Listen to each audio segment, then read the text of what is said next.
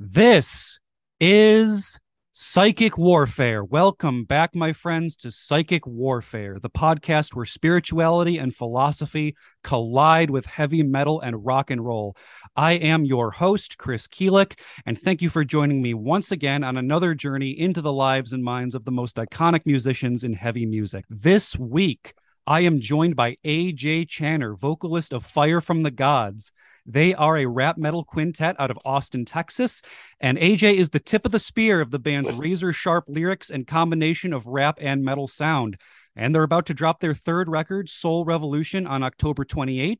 You'll be able to find it wherever you stream your music. He's lived all over the world, from here in America to the UK to Ghana. And AJ and the rest of the band spread messages of unity, self mastery, and the power of lifting ourselves up from the inside so we can lift others. Fire from the Gods is red hot, and if they're red hot, their new album, Soul Revolution, is going to be an inferno. AJ, welcome to Psychic Warfare, and thank you for being here today. Yeah, wagwan, my man. How you doing?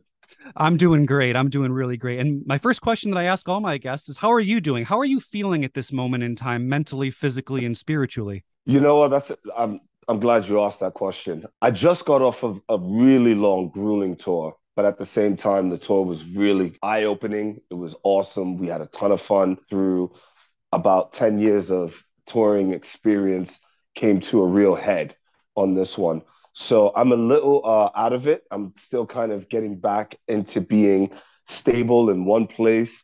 Like I wake up in the middle of the night and I still feel I'm on the bus, kind of. It's kind of weird. This was definitely a very different tour in everything from the mental aspect of it being so demanding, being that it was so long, and being that we were in a position of being one of four on this mega tour so there was a lot going on from the mental side of it, a lot of strain, but at the same time, I learned quite a bit. Uh, spiritually, man, you know, the world. I, am one of those people. I don't. I don't like to go around and say, "Oh, I'm some sort of empath," or "I'm my mind is so open," or right. "I'm so woke to the things of the world." To so therefore, I have to shoulder it all in this weird, uh, this and put me in this weird kind of like spiritual in between. I just there's a lot going on and it takes a lot to deal with what we have to deal with. It takes a lot to get up out of the bed every day. It takes a lot to open your eyes and just say yeah i'm going to conquer the day and i'm just going to go get it because there's just so much going on. There's so much information that we're being fed. There's so much information that we need to process. There's so much so many activities and things that we can be involved in. And i think it gets to be a little bit overwhelming with the changing of the times and how the particular the particular zeitgeist that we're dealing with at the particular moment. And then physically, man, I'm you know I'm in my 30s. I got two kids. I'm ready to go. You know, so I'm ready to rock. You know well, what I'm saying? But it makes there's a lot makes, going on, especially with us with the new record and shit. It makes total sense to me. I mean, that's the whole goal behind this podcast because I think a lot of these these topics, there's like you said, there's so much to digest at any given time, especially in our modern times. And I, I don't think it's talked about uh, enough in our in the rock and metal scene. So that's really the goal of this podcast is to kind of have these conversations and have people take a minute and kind of gather themselves and think about you know the place that they're at spiritually in their life and you know, sure. and work on those things. And which is why I'm so glad you're here. And I wanted to ask you, you know, what was your spiritual upbringing like? Did you did you grow up in a household that held a certain faith, or was spirituality something personal that you developed and discovered over time on your own? No, man. See, that's a very good question. Um, a lot of people, it, it's very weird when you look at my my upbringing because my mom, when I was born, uh, she was because of her mom, she was at the point converting to Islam, but she was also raised, you know, my mom's from America, so she was raised as an African, you know, like an African American or the typical American Christian Christianic Christian um, Christianity and she was like Baptist at the same time. But her mom had converted to Islam, so she was kind of getting into Islam. That's why my first name is Akil. Ah, got it. Arabic name, and my sisters are both called Allah. So we were kind of at this weird crossroads of faith. But at the same time, she was still heavily involved in the church. So I went to Christian schools when I was in. I went to a school which was very, which you could say was open faith because everyone attended the school, but because it was a British school, it was very rooted in Christian ideals. So I was very much involved in the church my whole life. But my grandmother, being a Muslim, I also went to mosque and masjid. You know, so I also did. So at the same time, I was getting this, which most of most of these Abrahamic faiths come from the same area anyway. So there's an overlap in what you're learning, but you're learning Arabic at the same time and, and learning the Quran and learning the Bible. So I was bombarded with faith as a child and kind of Bible bashed a little bit. And mm. that kind of turned me off to Christianity, but it didn't turn me off to the ideals or the or the idea of being a better person and what religion meant or what spirituality means in that context. So I, I assume so I, I really just kind of took in the I guess the best what I'd like to say are the best bits of organized faith and religion. I don't respect the church in its existence because of, you know, we know the history of the church, and you have to kind of separate yourself a little bit from that history if you're going to take in the spiritual aspect. But now, as an older man, I think you kind of open your eyes a little bit to the world and you start to see that you know, believing in things like the context of the Holy Trinity and the Holy Spirit. Whereas I think you just have to look at the what's inside and see, let that spirit guide. And then on the other side of things, my dad and my folks being Jamaican on that side of my family, and being in Jamaica and, and being going to Kingston and being around the Rasta man and and and learning Rastafarianism in that in that in that respect and learning about the I and I and the spirit inside that guides. And that also is based in Christianity, but at the same time, there's a whole I different there's a whole different understanding of what the Trinity means. And that's where the term I and I comes from, which is, you know, myself and the spirit inside of me that guides. And so I've I've adopted a little bit more of a self-determination type of spirituality, whereas, like you said in your intro, bettering myself will ultimately better the people around me. And I think if I can attain that and look at it in such from a very simplistic view, then I will be fulfilling my obligation to the rest of the world and the people around me by doing what I can do for myself and bettering myself spiritually. So yeah, I was raised around a lot of spiritual aspects, and I think that's where I got the foundation was laid for me to learn what I did about spiritualism and, and learn about where I play in this physical realm where my spirit where, where my existence plays out in this in this physical realm as opposed to uh ultimately what i can do for those around me. So you know it, it's complex but at the same time i think it's very simple where you can kind of uh learn as you go so to speak 10,000%. You are very, very much like me. You know, I'm very, I am also I don't adhere myself to any sort of organized religion or church, but very much like you, I've I've pulled the best tenets that you know the great spiritual leaders from you know what we would call organized sure. religions have talked about because there's so many common things that just lead you to becoming a better human so many teachings to kind of take in that lead you to you know bettering the lives of others and yourself and i think that's a, a, great thing for people to understand is you don't have to you know if you can if you're willing to kind of look outside you don't have to adhere yourself to any sort of dogma. You can kind of, it's almost it's like build a bear of your own your own spirituality and of course. and, and religion you of can course. you can take the best bits and, and find what works for you as long as those things adhere to this notion of you know being a better person again to yourself and to other people. And one thing that a lot of people don't necessarily get the opportunity to do, but you have that I think really can have an impact on people is, you know, reading about you, and this is well documented, you know, growing up across the world, it, it, brings mind to me the thought that people can learn so much about not only what connects us as humans across cultures, but we can learn so much about ourselves and grow internally just through experiencing the culture of other people. Even if you only get to travel for a limited time, I think it's a really beneficial human experience towards inner growth. I mean, do you feel this way? And did you experience this personally? And also, on top of that, are there any particularly powerful lessons or personal meditations you took from you growing up and experiencing all these different cultures? You, you mentioned a few, but if there's any others, I'd love to hear. You know, one thing that I've attained, ascertained from experience, and that what you what you're talking about are my experiences. And with those experiences, I've learned that yes, there is something far greater than me outside of my physical understanding of the world. But at the same time, I also live within the parameters of the physical world. I have to live within the fact that I am flesh and blood, and the people around me are flesh and blood. My life is not finite in that regard.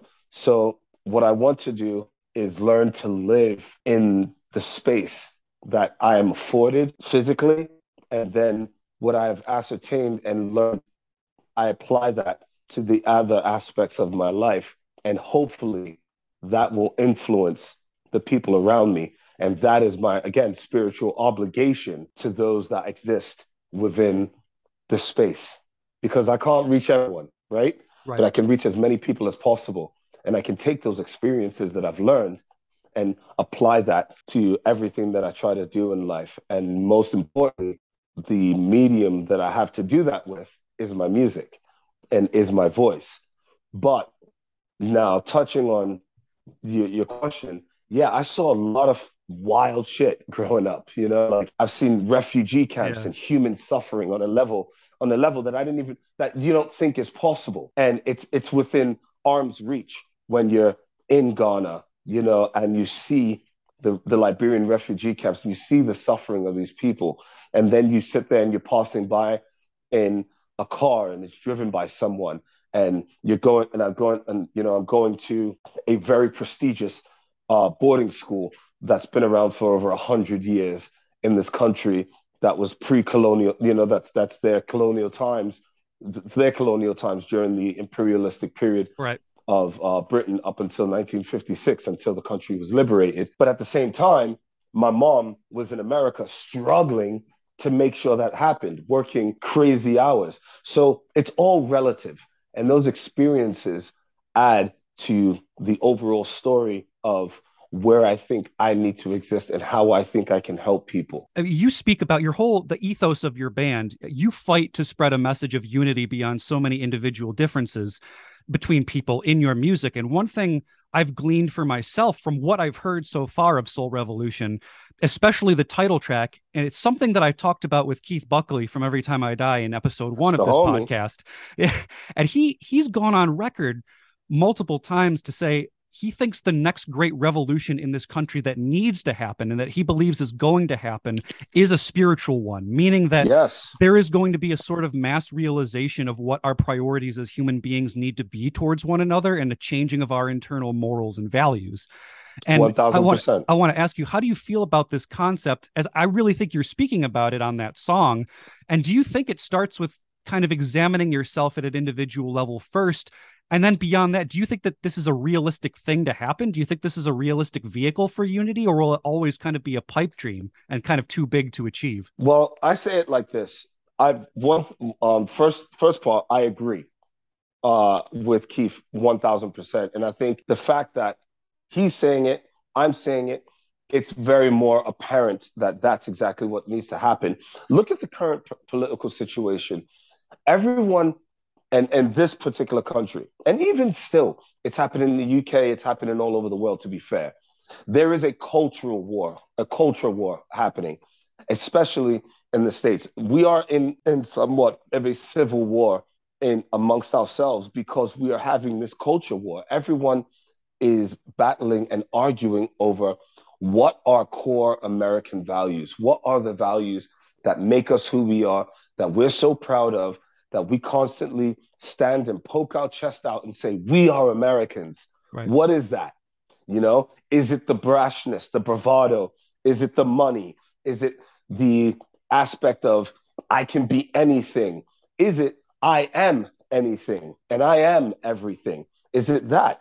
The fact is this no one's going to be able to put a finger on it. And that's why we're so, that's why there's so much tension surrounding the, the subject. But the but here, here's the, the very brass tacks of it. I know that I'm not going to see the type of unity that I that I talk about and the type of peace and what ultimately I'd love to see for this world. I'm not going to see that in my lifetime. Mm. I know it for a fact.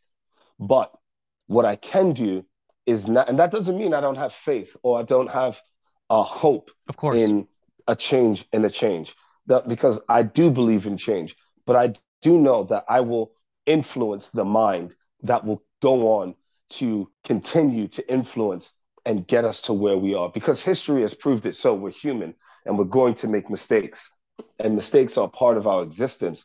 And part of it, our existence to the fact that it's actually a beautiful part of our existence because we are we are fallible. And through that we can find uh, our path to you know what i'm saying? It's like the edison concept you you go through a thousand different ways until you find out how to make the light bulb even though he didn't really create the light bulb but that's that's another conversation. Right right. But uh the, you know but uh the fact is we need to start getting to a point where we can treat each other with enough respect and and just respect each other's right to exist. And in that we can find a path to understanding and a path to unity ultimately to a path of unity and then ultimately to a path of everlasting peace which would be fantastic but as i said before i know i'm not going to see it bombs are going to continue to drop people are still going to continue to pull triggers people are still going to continue to spew vitriol towards each other. It's ultimately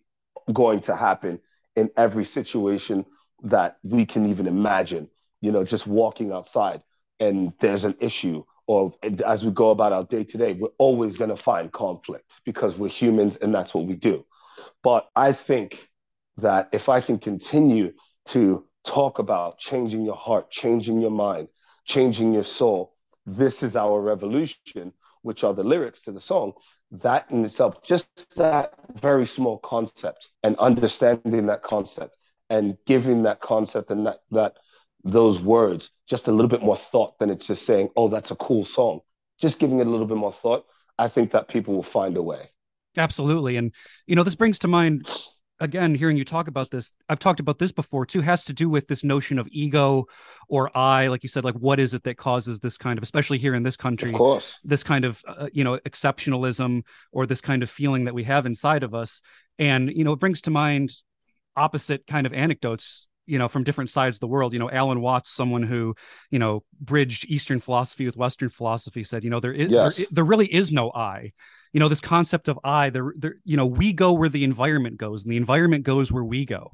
Like there's exactly. no there, there really is no i to to cling to. Like that's a realization that ultimately he believed that we needed to get to. And on the other side in, in western philosophy and in, in stoicism um, I, I, don't remember the philosophy the philosopher that said it but the, the saying was i believe it's marcus aurelius who said um, what's good for the hive is good for the bee meaning like what's good for us as a collective is good for us as individuals ultimately. It's just kind of getting to that realization.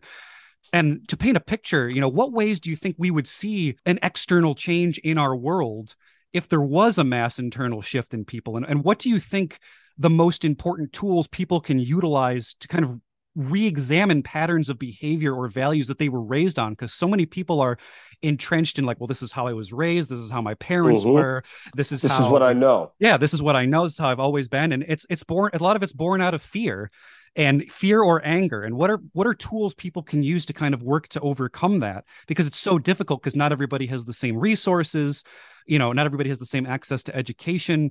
You know what are ways that we can that everybody can can take to work past deeply rooted things that are kind of born out of anger and fear and what would the changes that we we could potentially see in the world if they do that? This is something that i that i contemplate quite a bit and this is something that ultimately has led me to where i am that very same thought what you're saying exactly. And people that like us that think that way people like us that study the behavior patterns of, of humans and, and and kind of keep an eye on these things in order to solve this question.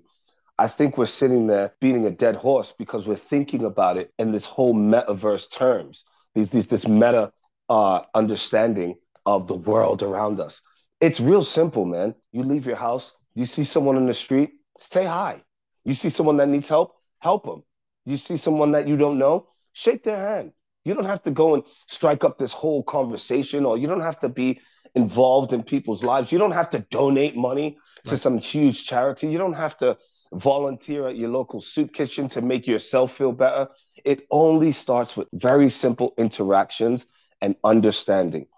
Knowing that someone might, out there might be having a fucked up day. You know what I'm saying? Right. Or some kid out there yeah. might, you know, and when it comes to education, and when we talk about the trying to unlearn, because the song right now, which was on our, our previous record, is very much about this.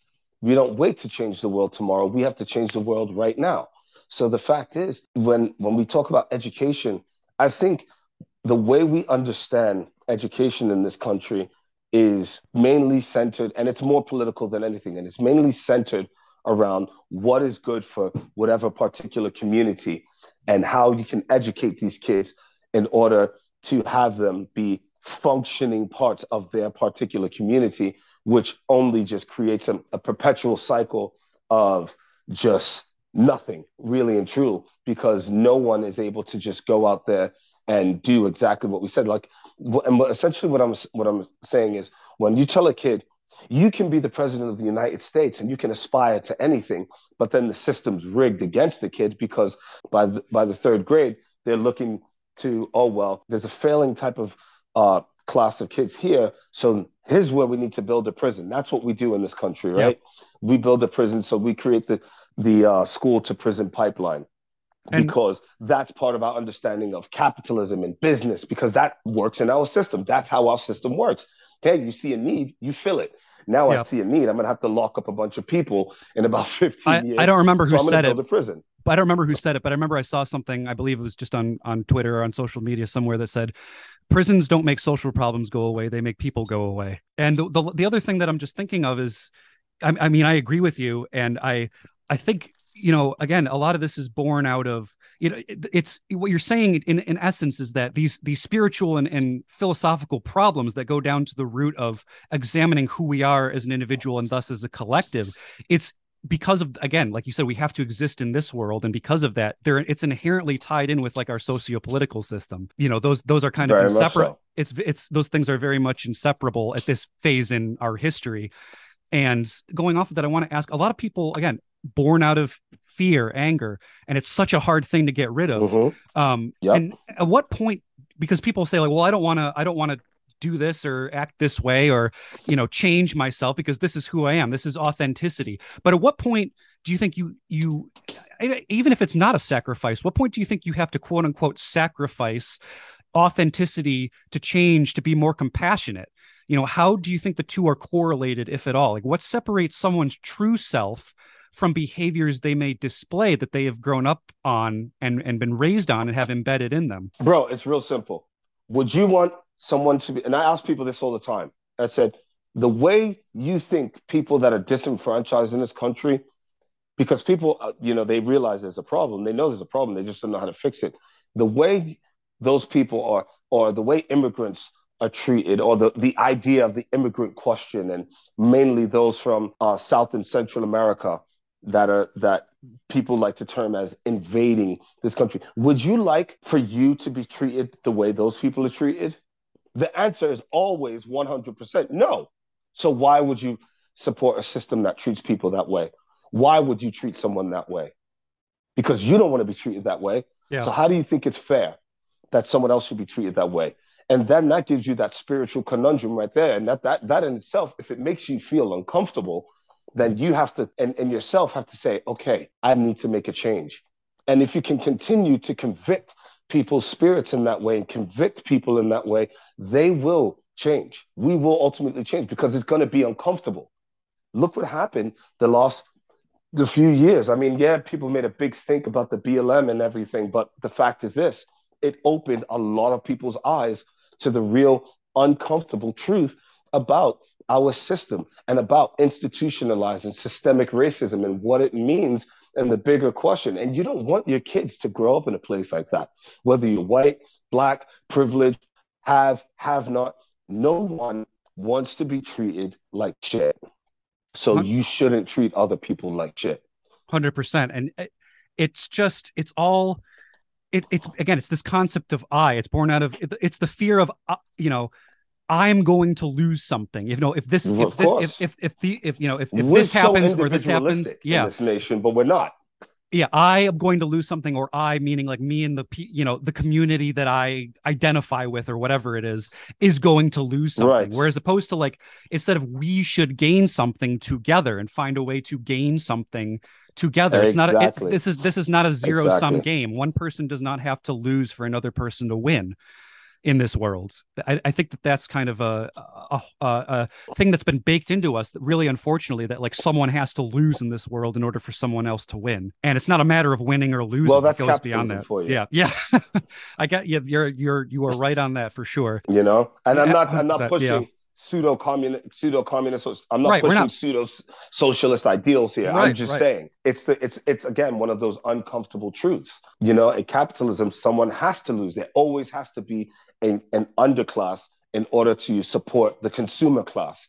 And the fact is we have to find a way to balance that out. And i think it starts between each and every one of us. Yeah I agree. It is it, it is a battle. You know, it's a it is it, it's it, the the, the right. form of fighting and battling to, you know, win consumers or win people to to come over to where you are. And again, we're we are you know it's like the meme you see on on social media of of the the, the peasant in the Middle Ages saying like I think we should improve society somewhat or improve things somewhat, and someone pops out of the well and says yeah, really, you want to improve society, and yet you part- yet, yeah, yeah, yet you participate in it. Yeah. How curious! And it's like you can do both. It, again, exactly. I, one of my favorite quotes uh, from Rumi, the Sufi mystic poet. He says, "Life is not this or this. Life is this and this. You know, it is not it's not separated into this or this yes. it's it is both at the same time you know that's that's the reality of life and i think that you know you're what you have to say on this is so you know like you said keeping it real and it's just it's just the way that things are. And again we have to find a way to kind of work within the system that we have and work to improve it. And this starts with each one of us on an individual level which is what this is all about hopefully. And Very I wanted, much, one thing I wanted to to kind of double back on when you were talking about growing up and traveling to you know so many different places and seeing suffering and seeing inequality right. and, and so many people left behind is one of the great philosophical problems that I love to think about, especially in kind of any ontological argument, which is, you know, an argument whether or not God exists or or thinking about a. God, that's so difficult to reckon with is the problem of evil. And I love your song Survivor's Prayer Interlude because you start by asking the question, why do I suffer? And that's such a pro- mm-hmm. that's such a profound question to ask yourself and, and and and and ask about other people. Why do other people suffer? And to put that out into the universe because it's difficult to answer to a certain degree. I mean, again, we can talk about sociopolitical you know the side of things and that's a that's kind of easier of to course. answer to a certain degree but in terms of a you know that yeah, ontological you can argument, tell yourself like, oh, I'm broke, so therefore I don't, you know, yeah, I can't live but, in a society. And there's but certainly yeah. a there is certainly a certain degree. Again, this is very very small of personal accountability and responsibility many can take to some degree. Again, not on a wide swath, but to some degree for their own suffering. Very again, very depending on circumstances, but there's right. so many innocent people who suffer too even uh, even children especially 1000%. in history you know people of color people in the lgbtq plus community so many in other countries that we deem quote second world or quote third world countries you know and again that ties into sociopolitical things that you mentioned you know uh, colonized countries and the, the the the horrible histories of those places you know we're how- we're so dedicated to the idea of division and lines and classification and labels. And that comes with its whole bag of problems. That comes with so much conflict because someone says, uh, someone's going to stand up and say, well, that's not fair. And I believe in my, and I wholeheartedly believe that the concept of what's not fair and that's not fair and why did they live that way and I don't live that way the beauty of who we are as a nation and the beauty of our system is that it's engineered to be able to support I can do this and I can achieve and I can be better than where I am and my and my past does not define my future. But unfortunately, there's not enough to go around because resources are finite and when everyone's fighting over resources, then you lose the concept of I need to help my fellow man. But on the other side of that, I do believe that there is a way to help each other. And a lot of that comes from just our daily interactions. Like I said, it doesn't start with having to have this deeper knowledge and understanding of the world. I just believe it starts with very simple human interaction. And a lot of that is how I uh, portray myself on stage because, you know, let me put it to you like this. I'm a six foot six foot five black guy with, with a funny accent that's going out there screaming into a mic because I love metal music And sometimes people Right. are like, what the hell is going on? When they look at me. And then mm-hmm. I'm talking about love and unity and peace and standing up for each other. And then they're like, what the hell's going on? They're, they're, they're, they're like, what's happening? And they think that, well, this guy is on a different level of thinking than I am. No, I'm just like you. And the interaction that I'm having with you is me trying to pour a little bit of myself into your life. And that's how I think we should all go about. Just pour a little bit of ourselves and the better parts of ourselves into each other's lives. And that's where the concept of, of the idea of in us we trust comes from. And now with Soul Revolution, with the idea of all power to all people, you know, not just all power to the people. Yeah, the people represents a particular political sort of stance and, and, and, and, and it represents something that's on this whole level of we versus them.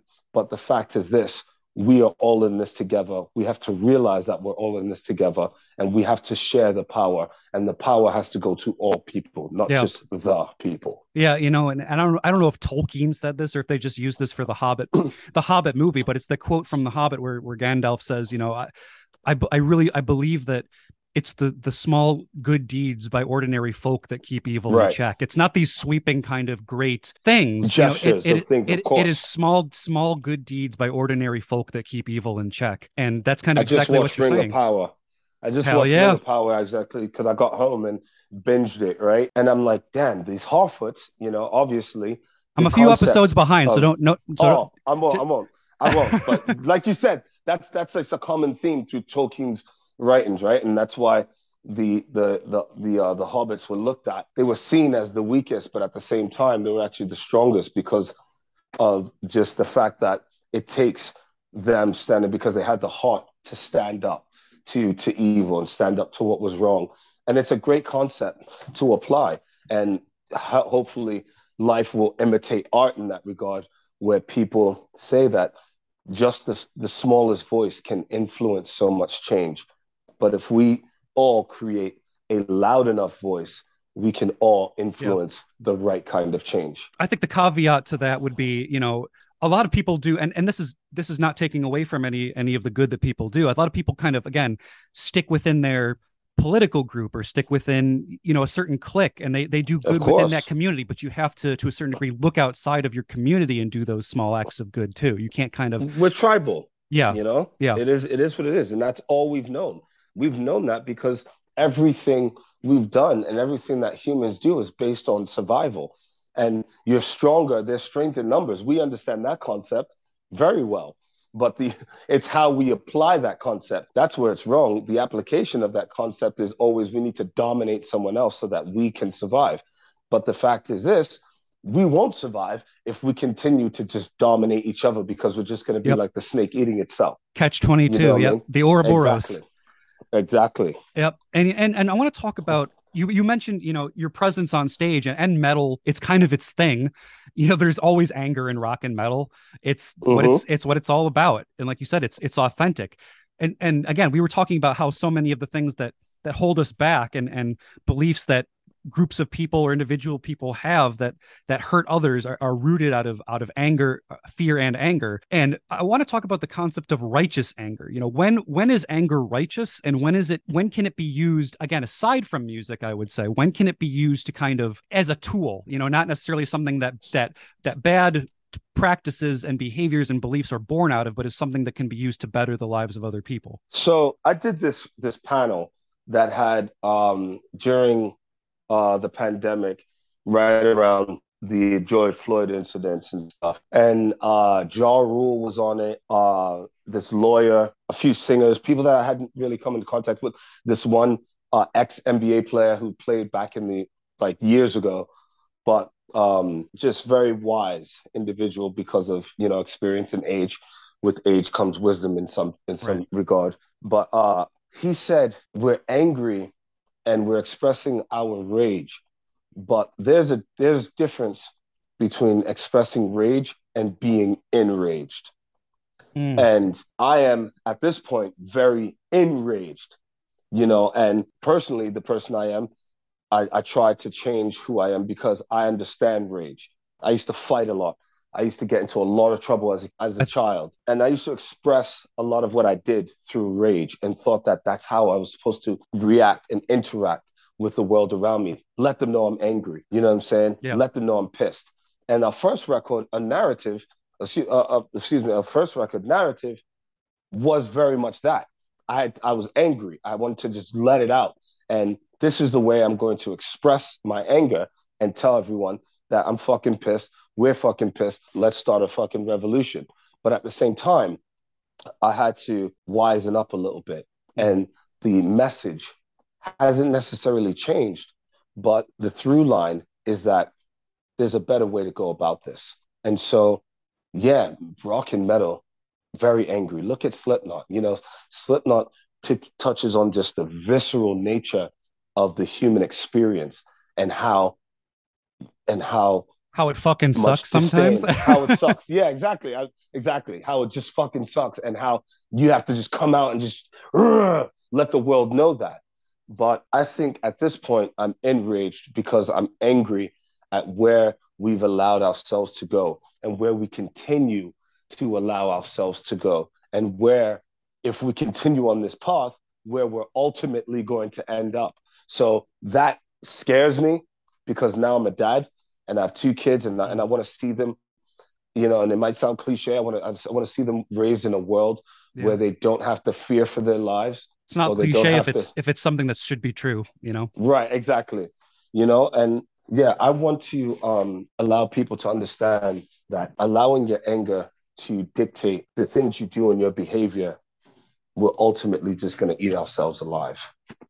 But let people know that you're angry and take that anger and focus it on how you can improve people's lives. Yeah. And I think love, unity, and peace, and continuously talking about it, that drives the message home. Absolutely. And you know, I wanted to ask you, and this ties into because I think it's unique to have you on because you know you mentioned Rastafarianism, and again, uh, the guests that I have on, I'm talking about their personal experiences and things that they can, you know, throw out to you know people listening that they may not have mm-hmm. experienced before. And, and again like you said cherry pick take what take the best parts of different faiths and beliefs philosophies and, and form your own to improve your life as a as a human being. And on your first record you know there's a lyric on the song evolve where you say i'd rather be dead and buried than give up my soul. And you can tie Yeah. i'd love for you to tie this into kind of rastafarian beliefs because i really don't know much about rastafarianism. What does the concept of a soul mean to you? Can someone's soul be tainted or bad or is it a piece of light that we all have that can be found again even if it does go bad and what does giving up your soul mean to you you know what are the ways people can give up their soul You know, the fact is, we don't really understand what the idea of a soul is, right? It's like love. We don't know what love is. We just know it's something and we know it exists. And our own human understanding of it, we have to compartmentalize it and, and label it and give it and put it into uh, context for us to understand it. But from the terms, from the, the, the aspect of Rastafarianism and the ultimate I and I concept, I and I, the spirit within me, the the the God that exists in me, me, myself, and I. You know, and it's not just detaching yourself from from God and saying that you are God, but at the same time, there is a God that lives inside each and every one of us that we need to express and show and show through kindness, show through love, show through respect, show through understanding. And that's what the I and I and I is I myself existing within my own universe can influence the universe around me. But I have to be a master of that. So in Evolve, me saying I'd rather not lose my soul, my soul in that aspect is my essence, my who I am, the the idea of who of what I want people to see me as. And in that song, it's someone who's forward thinking, someone who wants to change, someone who does not want to just be part of the blind that are leading the blind, but actually be the person that sees. And I'm not saying I have an absolute truth of everything. The only truth I know is the I and I inside me that guides me, the God that guides my every step.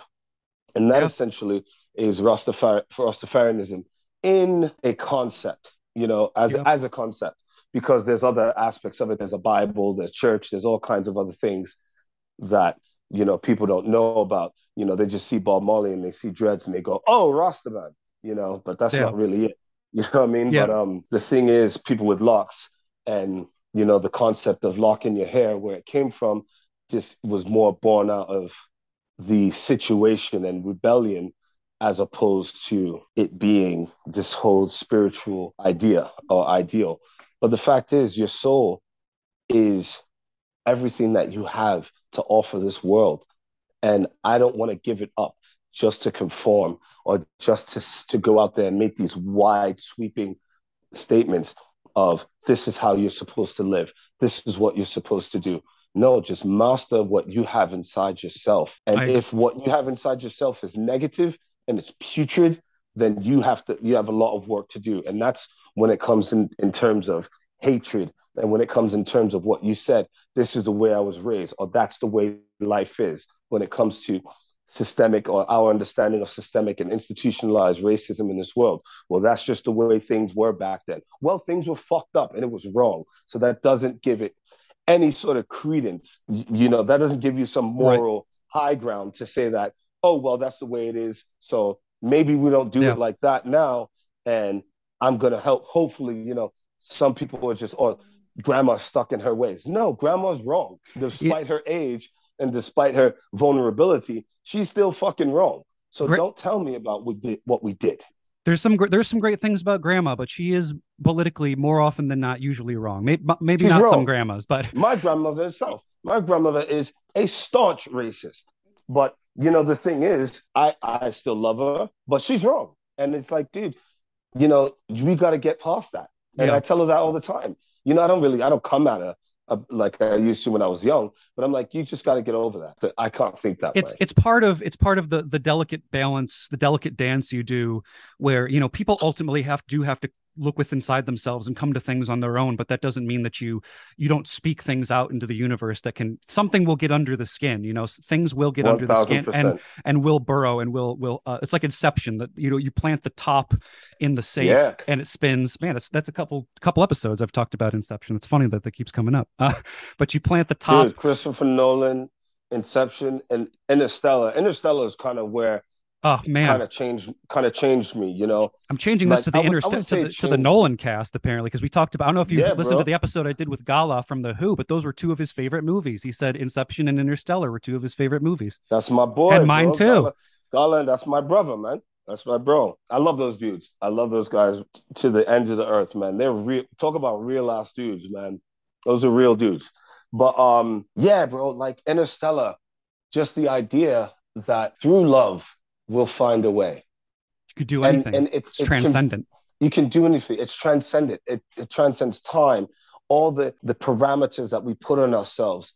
If you just learn, and you know what's so so good about it and so fulfilling about it is that it makes you feel better, and it just and it, you can feel the weight lift off someone's shoulders when they when you shake their hand. When I shake a fan's hand and and if I hug a guy or talk to him and you know they're like dude i love your music bro. It saved my life. Like i said my music didn't save my life. You found the way to save your life. I just provided the soundtrack to yeah. your escape in flames. exactly. But um but uh i love like the reference. Yeah yeah. But um you know the fact is you gotta people feel fulfilled when they do the right thing. So if we continue to just do the right thing and find ways to do the right thing, and like I said, it doesn't take these grand sweeping gestures. You don't have to be on this quest to save the world. All you have to do is just change what's in your heart and your mind, and the world will change around you. And you, I will influence the next person next to me. A better me is a better is a is a better city, a better town, a better town is a better state, a better state's a better country, a better country is a better world. Absolutely. And therein is the in us we trust. Because Absolutely. we can trust each other to do the right thing, we will ultimately do the right thing. Absolutely, and I, I couldn't. That, that's the end of like my my main line of questioning. We're going to go on to the other sections in a second, but I wanted to say, you know, based on the the Rastafarian concept of, uh, uh I think what you call it, I within it's I within I. Uh, I and I. I and like I. It, yeah, it, it's, it's I with an N and an I, but it's like I and I, but because like Jamaican patois would just break it down and say right. I and I. Exactly. And that reminds me of the saying, and this is important for everybody to remember in another way. Uh, I, I, believe this is Rumi too. I'm not sure if it is, but someone can probably correct me if it's not. The quote: um, "You're you are both a drop in the ocean and the ocean in the drop." Mm-hmm. So just remember that, and you know, it, but that doesn't mean you know let yourself. I've you know, never heard that, but yeah, you are the both the drop in the ocean and the ocean in the drop.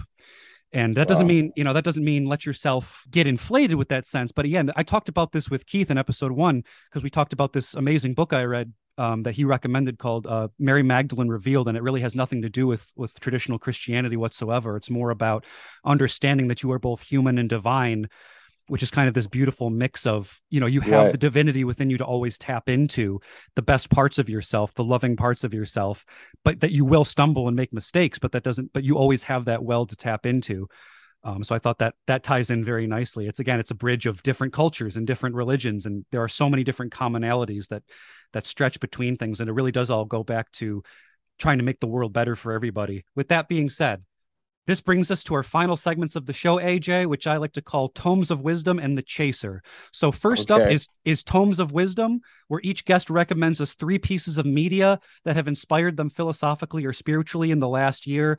This can be books, films, games, comics, you know, anything that's made you think about your own life or life in the world in a different way. And I guess I'll put the restriction on here that we can't say uh, Interstellar or Inception because we we just talked about those. Yeah, yeah, yeah. So, AJ, what are three pieces of media you've consumed that you would recommend for for listeners to digest? Wow. I've been listening to a lot of I listen to a lot of Nina Simone a lot. Mm. I listen to a lot of jazz. Um I grew up on on on jazz. I used to play trumpet up until I was like 20, 25 and I stopped. But I've been listening to a lot of like Nina Simone and a lot of like old country. That might sound weird because no, not at all. But in the concept of who we are as a country and the fact that history is telling a very a very complex story about the American, I think it's good to go back to music that identified who we are. And it'll and, and that in itself, I think, is where we find the true core values of who we are as a people. I do love being an American. I love the idea of we the people and the different complex communities that make up this wild and crazy place. But in terms of what it means for the great for the for the world on a whole, I think learning who you are from those that came before you will ultimately lead us to being better at what we do and who we want to be. And Nina Simone, she just touches the soul in a different way, bro. And she's just telling a very, very deep, intimate story. Um, I, I suggest that people read James Baldwin. And this isn't just me speaking about the African American experience in America. I just think this isn't, it's when you can see this world or this country and this philosophy and and and our beliefs as Americans, if you could see it through the eyes of those that it was not afforded to, based on the color of their skin and based on their social status for an existence of a few hundred years, up until just a generation ago, where things started to turn. They haven't changed much, but they're turning. I think it gives you a better understanding of who you can be because people being denied something and still fighting for it and thriving the way people have thrived in this country by being disenfranchised and there being glass ceilings and barriers that have held people back. I think when you listen to the music that came out years ago, I think uh, you'll you'll understand where we're going. And I think music is that medium and that's really just it. I've just been listening to a lot of different types of music. Mm. It, so it yeah, touch, that, that's yeah. that's pretty much it. it. it. touches on something. It touches almost like a, an untapped part of ourselves because you know we've been swept up in you know culture changes, music changes, but to go back, it, it touches on something it's kind of how I feel, you know, even even further than than jazz. And this is good for me too because I haven't listened to a lot of jazz. Um, and this would be helpful for me to listen to. But even going beyond that, like when you hear like sometimes classic, even classical music, it touches on yeah. something, you know, yeah. kind of universal, speaking without words. So thank you for your recommendations. And finally, this is the segment that I like to call the chaser. So in the chaser, we ask the same 10 rapid fire questions for each guest, and we ask that each guest keep their answer to 30 seconds or less. Are you ready, AJ? All right, big up. Let's do it. Let's do it. Do you believe in fate or free will and why? Ha! I believe in free will. I believe that fate is determined by what we do, not what someone else says will happen or what the world is going to give us. I think free will is the way forward, man. And and I say that in the song too. I said, uh, I don't believe in I don't really believe in fate. I don't believe in destiny because the power of life and death is in my hands and my life and the power of my life and death is in my hands. So if I make the right choices, or if I walk out of my house today and get shot in the head, I mean that ain't fate. That's just some fucked up shit that happened. So I think free will, and that's someone else's free will saying, "Hey, I'm gonna blow somebody away." Yeah. So I don't really believe in fate, yeah, but I do free, believe in free will. The free will is intertwined then a little bit. So I got you. I got you Very coming from. So. so what is a stronger force in the world, love or hate, and why? I think love, obviously, but hate has influenced so much that it sometimes feels like hate it's insurmountable to get over it. But here's the here's the catch 22 or here, here's the adverse of that. When you stand up to someone's hate and all you bring is love, you will change the world. And that in my in my opinion is definitely the more powerful of the two. Who are the three most important spiritual and moral guides in your life and why? My kids because their existence makes me a better person or makes me want to be a better person. My mom, because she's been through so much and she imparts that wisdom every day. And my dad, who passed, but still to this day, I can hear his voice telling me, you know, you have to stand up for yourself. You have to do better. You have to be, you have to be better. And you have to realize that you're a man and standing up as a man and being being strong. I can still hear his voice every day telling me to to just remember those things and to to stand up for myself. Mo- most importantly, what was the most spiritual place for you where you grew up and why? And you grew up in a bunch of different places, so I guess this could be yeah. multiple things. I've been to the Wailing Wall, and I thought that was pretty intense. And I think it was more or less just the energy that surrounded the place. Like Israel really kind of fucked me up, man mm. because I, I it, it, was during the ceasefire. It was during the ceasefire between Israel and, and, and Palestine, and just everything going on. The energy of the place was just mad. But um, I've also saw in uh, the Zocalo, which is at the in Mexico City where that massive cathedral is, because I was like, you know, fuck the Catholic Church, and I mm. went in there and smoked the blunt in there, but we got kicked out. This when Fire from the Gods was on tour down there. We weren't trying to disrespect Mexico, but I was like, yo, fuck the Catholic Church. Right. I'm gonna smoke this weed in there. What is the most delicious meal you've had in the last month and where was it? Oh, damn! You said rapid fire. I can't even answer that question. I eat so much. Um, yo, uh, I love finding Jamaican food when I'm on tour because it's really difficult to find it in most places, especially in the, in the United States. But if you're overseas, like if I'm on tour and I'm in, say, Germany and I can't find it, but once I get to London, the first thing I do is I go to like my cousin's house and eat like a proper home cooked Jamaican meal. And it's, mm.